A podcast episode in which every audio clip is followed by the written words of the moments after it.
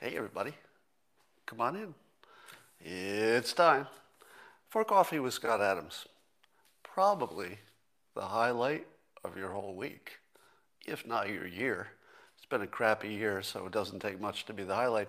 And all you need to make it better is a cup or a mug or a glass, a tankard, a chalice, a stein, a canteen jug or flask, a vessel of any kind. Fill it with your favorite liquid. I like coffee. And join me now for the unparalleled pleasure, the dopamine hit of the day, the thing that makes everything better. It's called the simultaneous sip, and it happens when? Now. Oh, yeah, that's good stuff. I feel the republic getting stronger with each sip. Shall we talk about the things, all the things that are happening? Sure. Let us, uh, can we agree as a country on one thing? Just one thing. We disagree on so many things, but can we agree on this one thing? Trump is Trump. Trump is not sometimes Bernie Sanders. Trump is not occasionally Joe Biden. Trump wakes up as Trump and he's Trump all day long.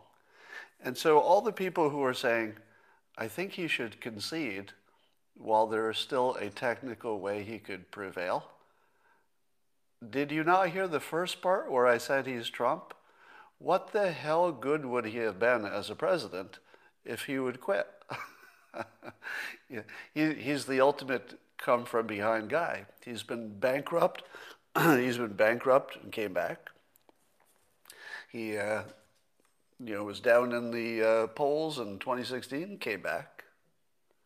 He uh, will probably uh, get crushed business-wise. The Trump business probably is going to take a huge hit, but I'll bet he'll find a way to make that bigger. Maybe form a media empire or something. But we should stop pretending there's any chance that Trump will wake up as Trump, change into some other person during the day, concede while he still has any chance left, and then, you know, call it a day. That's not going to happen. And you wouldn't really want it to happen, would you? Because what made Trump succeed at the things that I would say he did succeed at is this sort of thing. You know, it's, it's the fact that he he finds the impossible to be merely uh, inconvenient. you know, I've told you that before that uh, the most defining characteristic of Trump as a president is that he's no good at the easy stuff, but he keeps doing the impossible stuff. Like we just saw that uh, Netanyahu is meeting with uh, the Crown Prince of Saudi Arabia. It looks like maybe there's something good going there that'll be a continuation of the Middle East stuff. That looked impossible. Uh, shaking hands with Kim Jong Un, it looked impossible until he did it. You know, getting uh, getting uh, those uh, vaccines available as quickly as possible, it looked impossible, right? I mean, I could make you a list of the things that looked impossible that Trump actually did. Even, I would argue, even the uh, trade war with China looked like it was impossible to win. And in the, in the end, I think if Biden takes over, we won't win on that. But it looked like Trump had at least proven that it was way worse for China than it was for us. I think the experts agree on that now, right? The, the, economists say, oh, yeah, it didn't hurt us that much, but it hurt China a lot more, which was the whole point. So I feel as if Trump, in a situation which looks to other people to be impossible, is one we've seen him in quite a bit. And we've watched him succeed from a point that seemed impossible.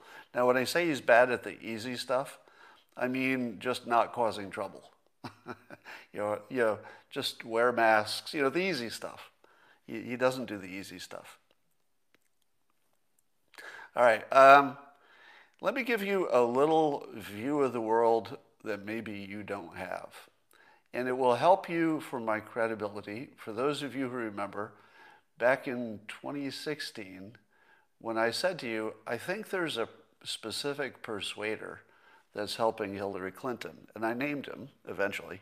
I called him Godzilla until I was confident, and then I named him uh, Robert Cialdini.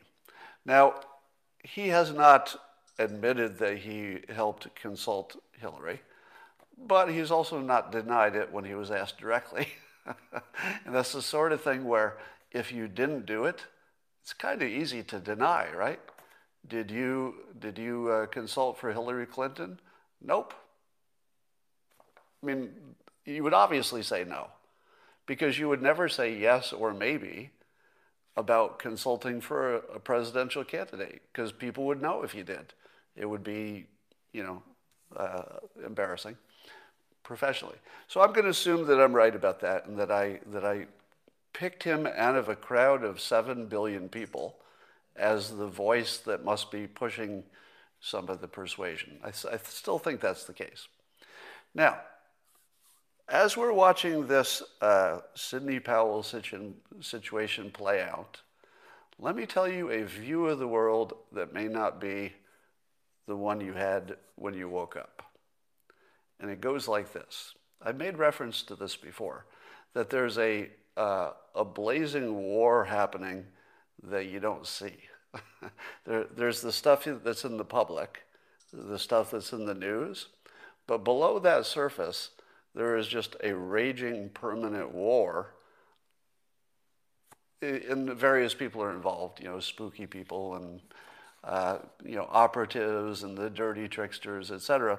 But a big part of that is the persuaders, the people who have almost wizard like talents of persuasion.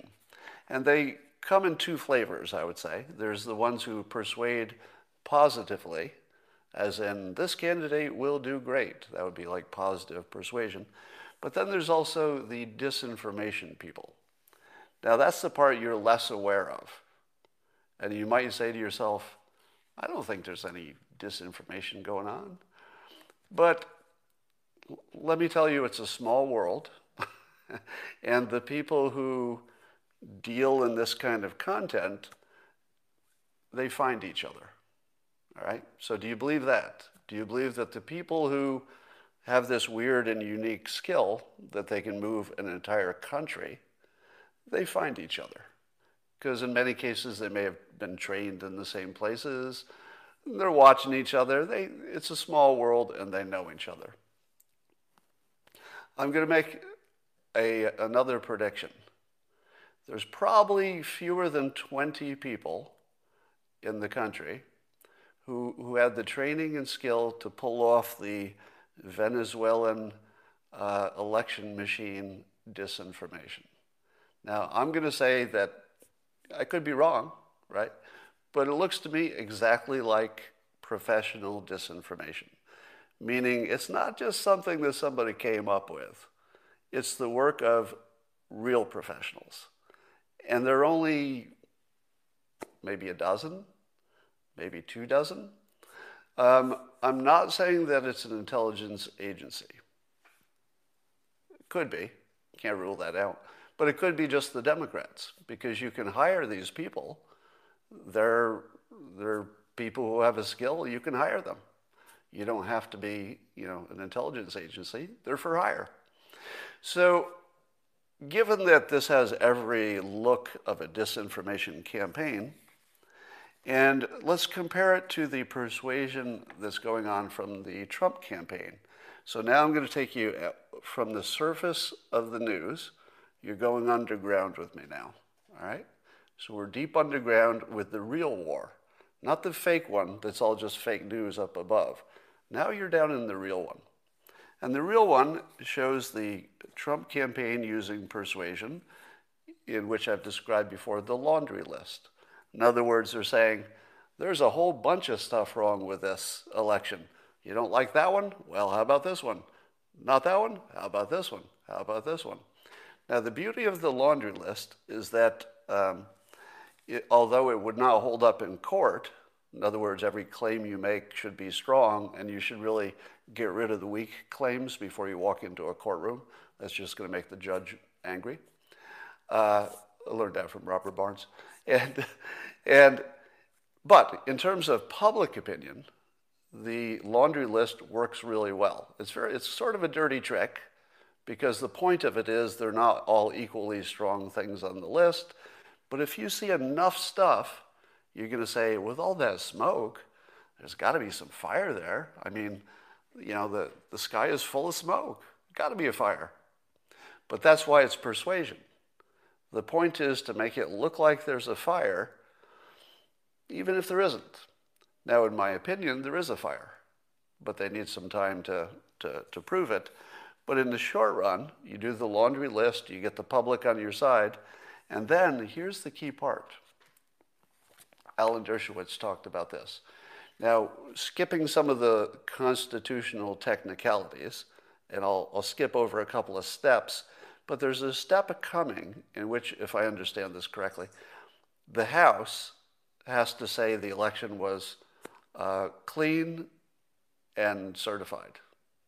And I believe the House, with I think uh, I heard you know one senator and one congressperson, can hold up the process and say, wait, the election doesn't look fair to us, so maybe we can ignore it and and just go ahead with the vote and pick President Trump because he would get selected if the House does the selecting.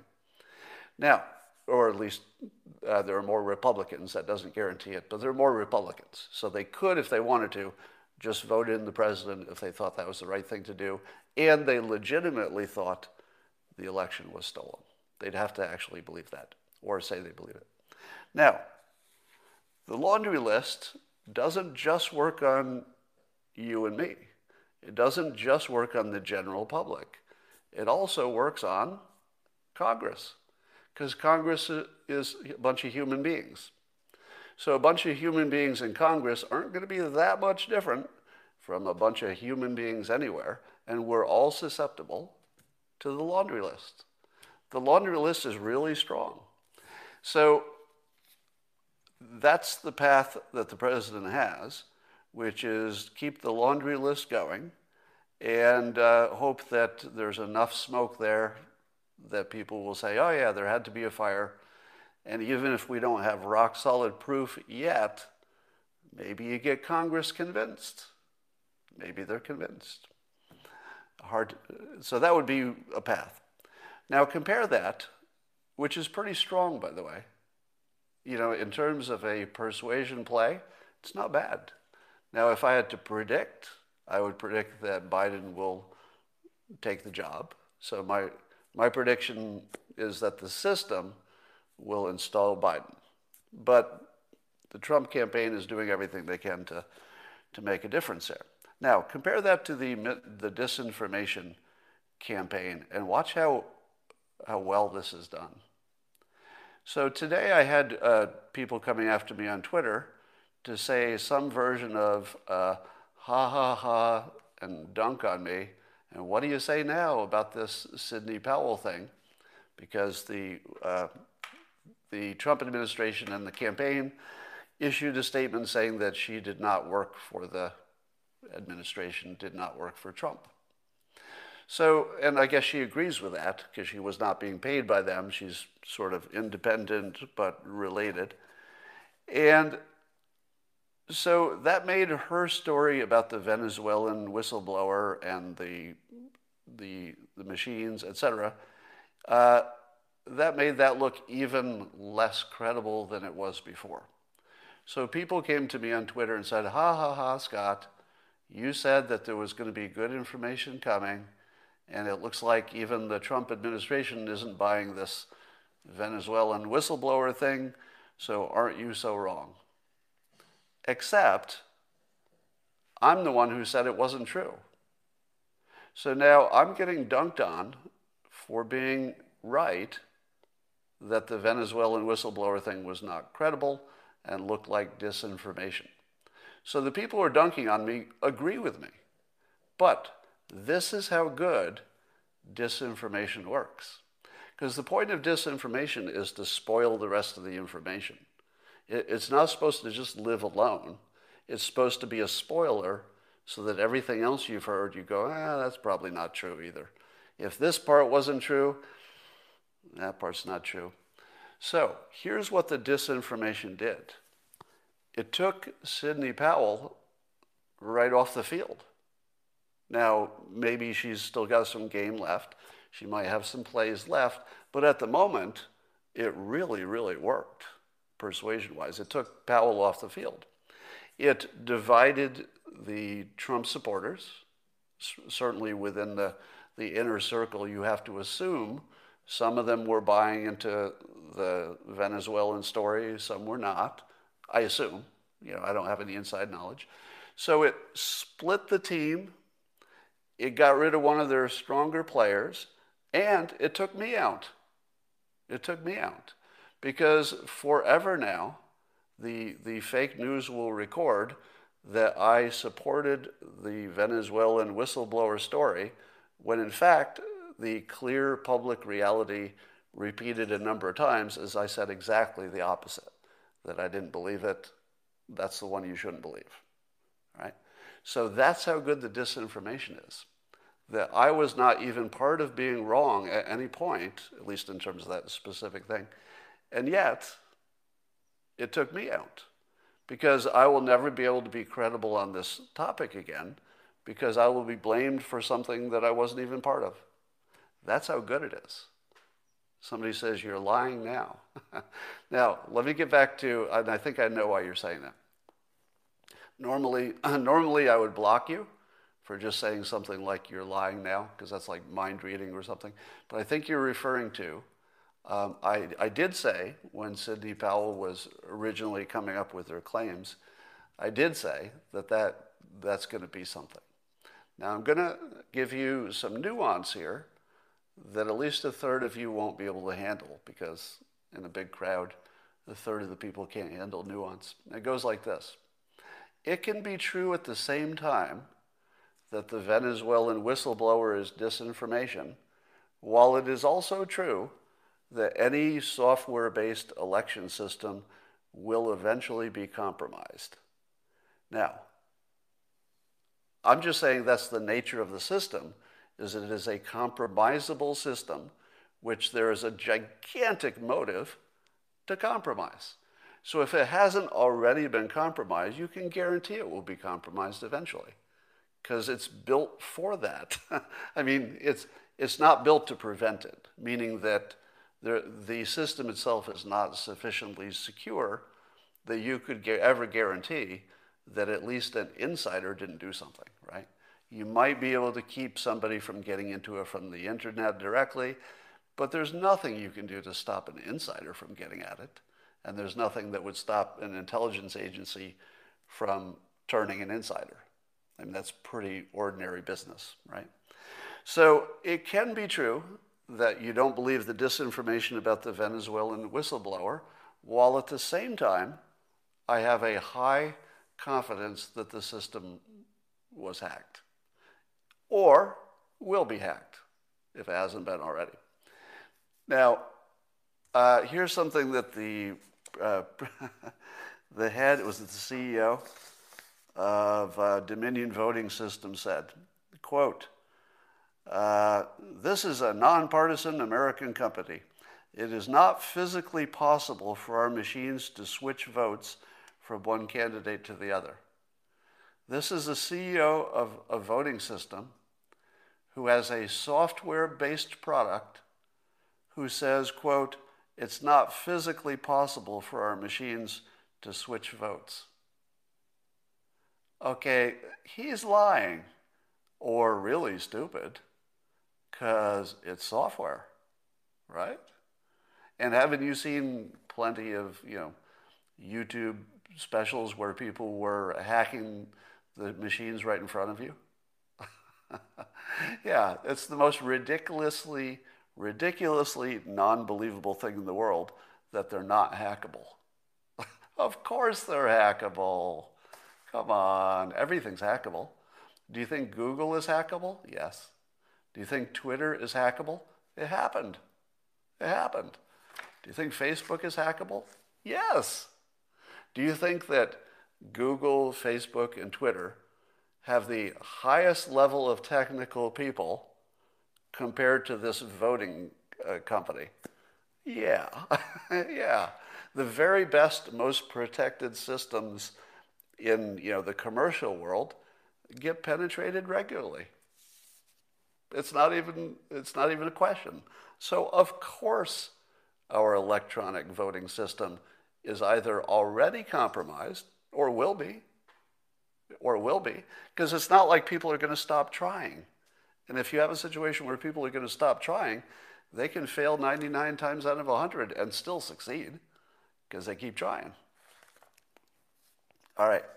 So I would say that the uh, disinformation people, who, by the way, just to make this extra fun, I, I'm reasonably sure that, that within that small group of people who actually pulled this off, this Venezuelan whistleblower thing, I think they're watching this right now. so, for, for, if any of you are watching this who pulled this off, really good job. Good job. Um, now, did the laundry list work? Going back to the Republican persuasion play. Uh, here the, here's the data. The data is that 30% of Democrats believe the election was stolen from Trump. 30% of Democrats think the election was stolen. So, how good is Trump's persuasion? it's really good. That's really good. And of course, 75% of Republicans believe it is likely the election was stolen. So I would say both the, both the campaign, Trump campaign, as well as whoever it is, the, the dark forces working for the Biden campaign, this is good stuff. This is really top level persuasion brilliance. Um, let's talk about something that's a little more fun. So I told you people are coming after me now because they, they think I was buying into the, the crazy parts of the Venezuelan story. So a guy named Peter Wang came after me on, uh, on Twitter, and he said, uh, this, is, uh, this will give you a, an idea of the quality of my trolls. they're, they're smart and stupid at the same time. And Peter Wang says, 2020's season finale is showing us the existence of epistemic closure so tight that even intelligent people will stick their heads into themselves in awkward ways so as to turn into human Klein bottles of stupidity. Not a good look for Scott. Wah. Not a good look for me. Yes, if you tweet and, and your tweet has the words epistemic, closures, and Klein bottles in it, you're not a good tweeter. You're not a good tweeter. And one of the things that you should never do is start an insult contest with a cartoonist in public. All right? Now, if you are dumb enough to start an insult contest with a professional humorist in private, well, nobody would know how stupid you are. That might work out for you. But you don't want to do it in public because I have a little more practice at this. And so, noticing that Peter Wang has a first name and a last name that are a little bit phallic, a little bit phallic, Peter and Wang, uh, I tweeted back this response. I said, uh, Look, Dick Dick, you don't disagree with anything in that thread. Stop pretending you do. So that's the other thing my critics do is they, they go after me personally, but they will never tell you what they disagree with. And the reason is they don't. They don't disagree. So I asked him to tell me what in my tweet thread, it was the thread that he's complaining about, in which I have shown my stupidity. I said, There's nothing in there you disagree with. Did he, did he come back and say, Oh, yeah, here's the part I disagree with? No. He came back and insulted me again. because there was nothing he disagreed with in the tweet. He just wanted to be a, a dick dick. So that's the quality of my critics. Here's another critic I got. So apparently, uh, I'm on China's radar. Now, if you don't know this, uh, there, there are media entities that pretend to be you know, independent media in China that are really just uh, organs of the, the communist uh, government, right? So I get a, I get a clap back from uh, this Chinese individual, Chen Weihua, I think. And when he tweets at me, Twitter uh, puts a warning on his tweet.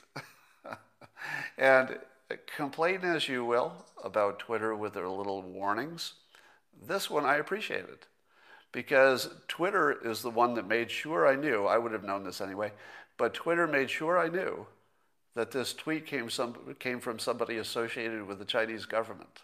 So they, they actually added that label on the tweet. Good job, Twitter. Um, you know, I would have known, but I don't know if anybody would have, everybody would have known. So that was a good label. I appreciated that one. Um, so this is what Chen says about me. Now keep in mind, if he's saying it, probably he's doing it as an organ of the government. It doesn't mean he got a specific instruction to send this tweet, but rather he's, uh, he's operating you know, within that umbrella for the benefit of the, the government. And he tweets this at me. He says, Can't believe so many in the US like to flirt instead of learning from China. I don't know what that means. Like to flirt instead of learning from China and other East Asian nations and regions. Politicizing the virus is what made the situation in the US so bad, like a failed state. So, so here's an official Chinese guy who's clapping back at me and it was in response to one of my tweets that he wrote that. So I tweeted back to him and I said, So, how'd uh, China beat the virus? I'm all ears. Now, here's the advantage that I have in this conversation I can say anything I want, you know, so long as it's within Twitter's guidelines. But if you're sort of representing the Chinese government, there's some topics you probably don't want to get into in public. So, so watch me set the trap. Okay. So I asked, uh, so how'd China beat the virus? Because I wanted to see him deal with this question. Here's how he answered. He goes, the rigorous contact tracing, isolation and quarantine, which is key in China and East Asia, is virtually non existent in the US and Europe. It takes huge efforts, not to mention the masks and social distancing, all well observed. Now, do you believe that? Do you believe that the reason that China is doing so well is that they had rigorous contact tracing, isolation and quarantine, and uh, masks and social distancing? Good? Do you think that explains the whole situation? and then he went on to say that uh, South Korea doing great, same thing. Contact tracing, same thing as China. Wear the masks, lots of compliance. And then he, he pointed to Indonesia, I believe. Indonesia, very similar, right? Lots of uh, masks and uh, probably did some contact tracing. Very similar. So he's making a good case, right? He's made his case that the people who acted like China got the same result. So it must be the way China is acting because people who imitated it also got good results. Except Except, do you know who else got a good result? Japan. And do you know what Japan did that is so similar to what China did to get a good result? China got a good result. Japan got a good result. How did Japan do it? Nobody knows. But they didn't do this yet. They didn't do the, the severe lockdown, the severe masking, you know, they just didn't do it. I don't think they did the contact tracing either. So you've got another Asian country that didn't do any of that stuff, or they didn't do them at the same rate or degree. They were, I think, they were closer to maybe the European model. So I, you know, of course, of course, pointed that out as well, and also pointed out that South Korea and Indonesia, and anything that's an island, tends to do better. Now I think the island part matters because it's easier to close out, you know, outside infections. I'm not positive about that, but there's certainly a correlation. um, if not a causation. And so here's the part that got fun. Um, I asked him how all these South, these Asian countries did so well, and I tweeted this. I said, other than a weaponized virus, and then parenthetically I put, for which there is no proof. There is no proof. How to explain how China did well in all Asia, this is before I talked about Japan, uh, no matter the method. So, why is it that, oh, this is actually after Japan. So, so I said, why is it that uh, these Asian companies, countries are all doing well, yet they're using different methods? In other words, Japan isn't doing what China did, and they're doing well. So, how do you explain it? Now, here's the persuasion part that was entertaining to me. The last thing that somebody representing or speaking under the umbrella of official Chinese government wants to hear in public is that uh, the only other explanation I can think of is a weaponized virus, which, by the way, there is no proof of. Let me say that again. There is no proof of any kind of a weaponized coronavirus. No proof. Um, but what's the other explanation? So the other explanations that people weighed in with is that the, these same countries had experience with prior coronavirus or prior other infections that gave them immunity. Do you buy that? Is that enough? Do you think that China got down to basically no coronavirus problems because of their prior infections? I don't. I, I'm not going to say that this is a weaponized virus. I'm going to say that all of the other explanations don't handle the observation. Okay? Now, I think it would be crazy for any country to intentionally let out a virus that could cause this much trouble, especially if it did kill some, some people in your own country. I don't see anybody doing that. I mean, I suppose anything's possible, but I don't see it. It is, however, the only explanation that fits the observation that the country is in a certain part with a certain genetic commonality, perhaps, genetic commonality, don't be, they don't be, they're not suffering as much no matter what technique they use to fight the virus. So I don't think uh, Chen wanted me to talk about weaponized viruses, even though there's no proof, no proof that such a thing happened. Um, yeah, all right. So, you know, I don't know about you, but one of the things I'm looking forward to is not being in the kill box. you know, if you're a prominent Trump supporter, you're just always attacked all day long. It's just nothing but attacks all day long. And I got to say that although my first choice would be a, a second term of Trump, I I think I could be pretty happy not being the, you know, the, having a target on my back all day long. I don't mind that at all. Um, and I was listening to uh, Biden talk yesterday and some recorded thing. It was on Smerconish's um, Sirius show.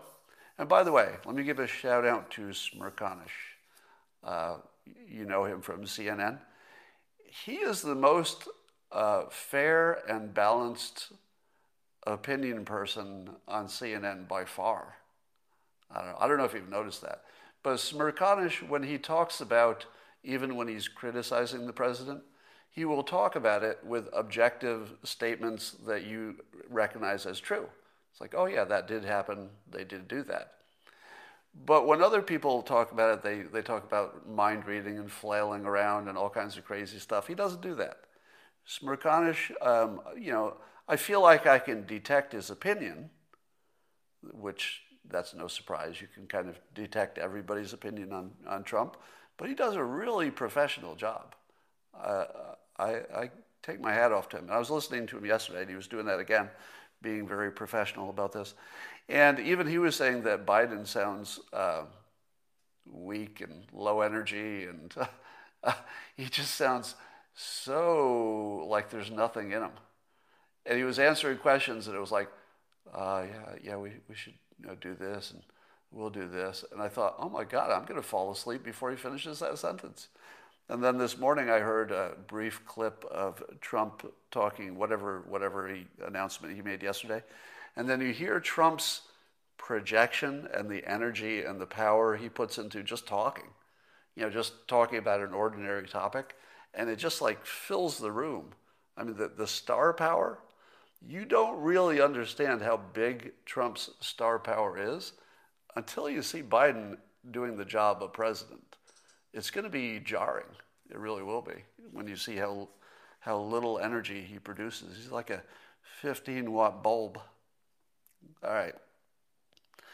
Um, here's an interesting thought. The, that disinformation campaign I was talking about, allegedly, about the Venezuelan whistleblower, could backfire. Because if it convinces anybody in the Republican uh, part of uh, Congress to, uh, to say no to the uh, election integrity, it backfired. I don't know how many people are going to believe that story, but could backfire. You never know. Um, Joe Biden is picking his uh, cabinet. And of course, because it's a simulation, and I told you that the simulation would be winking at us more often, the guy that would be really key to negotiating with our adversaries, the guy who would be the Secretary of State under Biden, his last name is Blinken. The, it's exactly the word that you don't want to have in your name if you're negotiating. Well, he blinked first. My guy's blinking. He's blinking hard. That's just a weird simulation thing. All right, here's a question for you. Um, Trump is asking for a machine recount in Georgia. They already did the hand recount. Now, I can't imagine that the machine recount is going to do anything because they can't do a signature check. As I understand it, the, the ability to do a signature check ends on election day because they separate the envelopes and signatures from the votes. That's my understanding. So, is it even possible to audit? I, I don't really understand how the Trump campaign could possibly prove that votes were illegal if they can't audit the signatures. And that doesn't sound like that's even a thing that can be done. So, unless you had uh, eyewitnesses, and even if you had eyewitnesses, you know, imagine, imagine the Supreme Court is hearing this story, and all you have is eyewitnesses. And you've got an eyewitness who says, I was in this precinct, and my boss t- said, uh, do this or that with this little pile of blank ballots. I think the Supreme Court is going to say something like this How, how tall was that pile of ballots? And they're going to say, oh, it's about an inch tall. That's not enough to change the election we're done here. yeah, that's it. So the anecdotal stuff can support, um, let's say, data or some kind of documentary evidence. But you would need something in cumulative that adds up to enough votes that it could have changed the election. And the problem that Rudy and the lawyers have is that even if they've got 200 completely valid testimonies, probably if you added all of them up, it wouldn't be enough votes. Even if every one of them was true and, and the, the judge believed every one of them. So the, the question about why, it, um, why it's taking so long for the, the good, the good argument, I guess they've only used bad arguments so far. But the good argument is going to be both witnesses and then the, the data and maybe the documentation that coincides with those witnesses. And that takes a little more time to put together. So people who are smarter than I am about the law have come to dunk on me on Twitter and say, Scott, Scott, Scott, if they had good information, they would have led with the good information. And since they didn't, let me tell you as a lawyer, this is what people are saying to me, as a lawyer, let me tell you, that proves pretty much that there is no good evidence because you start with the good evidence. Indeed, have I not said the same thing? I've said the same thing. I think it's in my book that if you have good evidence, you're going to lead with it. Anybody who starts out with bad evidence, well, you can just say, all right, we're done here. If you started with bad evidence, that, doesn't, that means you don't have any good evidence. Right? Makes sense. You would always start with the good evidence. So why didn't they? Well, how about you live in the real world? How about a normal good lawsuit takes a, a year to put together? How about you don't know which of those statements from those sworn testimonies are real? You got to sort of look into them because what you don't want to do is go into court with your strongest case that also has some weak parts accidentally attached to it because it'll make the whole thing fall apart. So you don't want to go into uh, with your with your uh, evidence until it's really tight, and I imagine that takes a while. So does that mean that there is evidence? Well, the evidence that will be by far the strongest will be the uh, fake ballots and the ballots thrown away and the ballots may have been run through the machine twice, although that seems like that's something they could catch with the recounts. Um, I think it's going to be that. It's going to be ordinary stuff with just ballot mischief. And somebody says you don't have to be a lawyer to figure that out. I don't know if you're agreeing with me or disagreeing with me there. All right.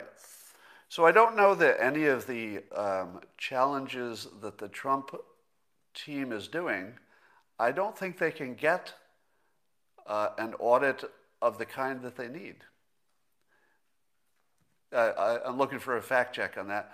But if you can't, if you can't check that the ballots really came from a real person, and I think you can't check that once the signatures are removed, so that's that's the part I'm a little foggy on.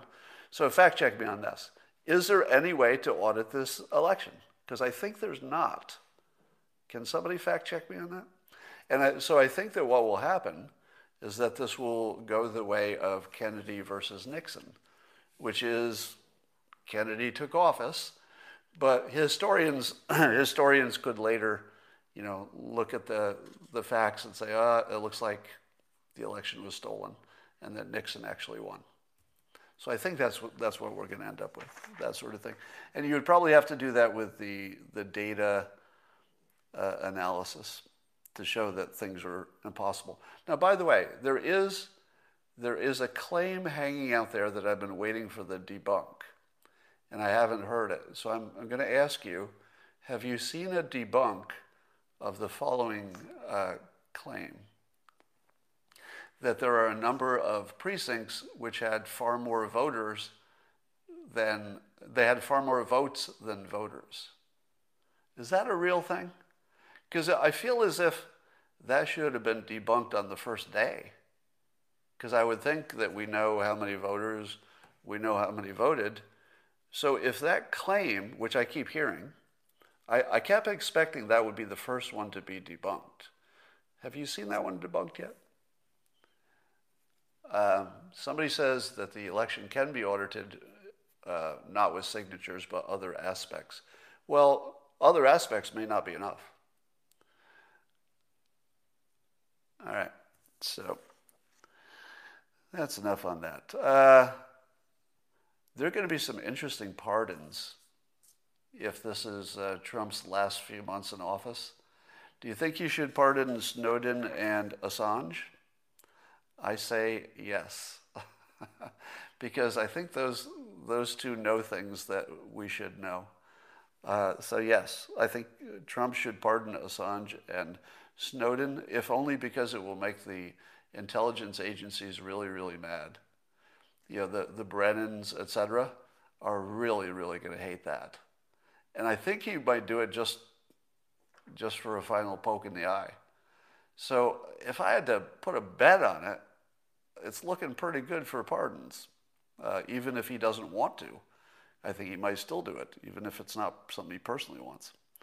Uh, Reuters did a tweet today, and they, it's, it's funny watching these news businesses completely give up on being objective news. So this is what Reuters says. They say uh, Trump's campaign distanced itself from lawyer Sidney Powell, who has aided the president's flailing effort to contest the results. It's a flailing effort. Flailing is kind of an opinion word. Here is how they could have said it without the opinion.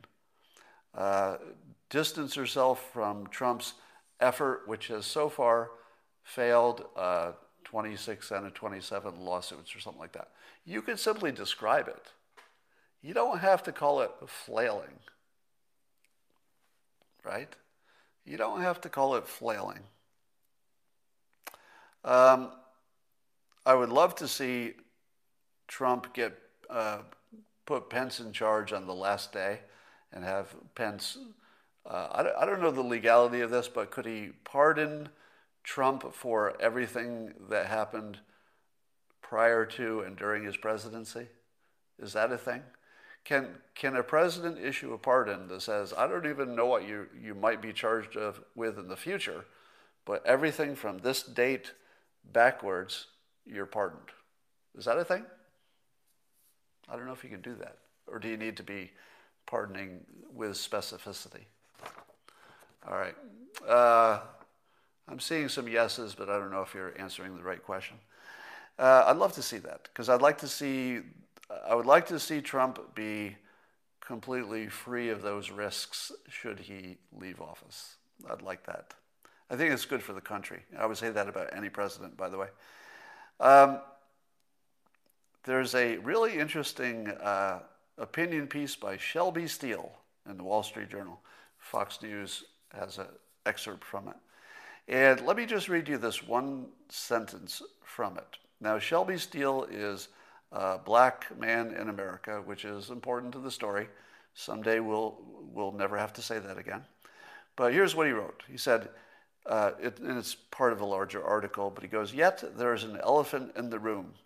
It is simply that we blacks aren't much victimized anymore. Today we are free to build a life that won't be stunted by racial persecution. Today, we are far more likely to encounter racial preferences than racial discrimination. Moreover, we live in a society that generally shows us goodwill, a society that has isolated racism as its most unforgivable sin. It was that sentence that just lit up my, my brain. This is such a good sentence. Like, just as a writer, you know, if you're a writer and you see a good sentence, you just go, oh, wow, this is pretty good. I have to read this again. Moreover, we live in a society that generally shows us goodwill, a society that has isolated racism as its most unforgivable sin. That is just such a good sentence. But here's what um, caught my attention also about this. So his statement is wildly provocative, right? So I'm, I'm giving you his opinion, not my own, which is part of the story. I can I can tell you what his opinion is, but I can't give you my own because uh, you know I get canceled. But he's saying that uh, there are more more likely to to encounter racial preferences for being black. In other words, let's say getting into college or getting hired by a Fortune 500 company that wants their diversity to be improved. And I would like to reintroduce my idea that uh, to get past uh, racism as best we can, you know, some things can't be 100% solved, but to get past it as best we can, we should reframe our experience away from racism, no racism, fair or no fair, and, and have strategic parity, strategic equality. And what I mean by that is my path to success might be different than your path, but we both have a perfectly good path. And there's no, there's no, one is not worse than the other. So if I were black, I'd say, oh, I'll build a strategy that works for me being black. So I would um, study hard in school, probably get a scholarship to a good college, uh, and then get a job at a major corporation that's looking f- for people like me, and that would be my path. It's very, um, very clear path, and a very good one. Like that can get you to the top of a big corporation, very high pay. It's an excellent path, and it's really available to 100% of people who can do well in school, at the very least. So, does every black person have the same opportunities that I specifically have? Maybe not. There, there might be some small company that says, ah, you know, they're racist, you know, or something like that. So we don't have the same path, but strategically they're very similar. And I think that's the, the frame we should keep in our mind is we don't have to walk down the same path. We just want to get to the same place. If my path goes left, yours goes right, we both get there. I'm not going to complain that you've got a path I don't have. I'm going to say, I got a path. You got a path. It's a tie. And then here's the final irony of this Shelby Steele piece. Uh, and he's a really good writer. Um, is that I couldn't have written it. so his point is that he's more likely to encounter racial preferences than discrimination. And his, his article is an example of that. Because what he wrote, I couldn't have written without getting canceled. Now, of course, I couldn't have written it also because I don't have you know that experience, blah blah blah. But so I wouldn't be credible saying it. But I also couldn't even make the point. I can talk about him making the point, but I can't make that point without getting canceled. So his, his point is well made. There are some advantages, also disadvantages. Uh, uh, unlike many of you, I do believe that systemic racism is real. What you do about it, I think I, I stand alone in terms of what to do about it, but it's definitely real. All right. And that is all I have for today. And I think it was wonderful. and uh, if, the, if the simulation, so, so somebody in the comments says, poor Scott, he falls for critical race theory. Did I say that? Did you hear me say that? So th- this is my continual experience, is that uh, people will imagine I have an opinion that I don't have. I have the opposite of that opinion and then I will get blamed for it. So even, even now, while we're sitting here, I'm being blamed for supporting something called critical race theory, which I am definitely opposed to. But here I am being blamed for it. Right in real time, I'm being blamed for the opposite of my actual opinion. So thanks for that. All right, that's all for now. All right, you YouTubers, got any more? Uh, mind reading and bad, bad takes on my opinion? Pardon Joe Biden and Hunter? That would be hilarious. Somebody says critical race theory foundation. Uh, so somebody here is saying that uh, systemic racism and critical race theory are basically connected. Not in my opinion. So when I say that there is uh, the systemic racism is real, I mean it in this specific sense that uh, black people in general started from a lower base and that that has a ripple through time. That's all.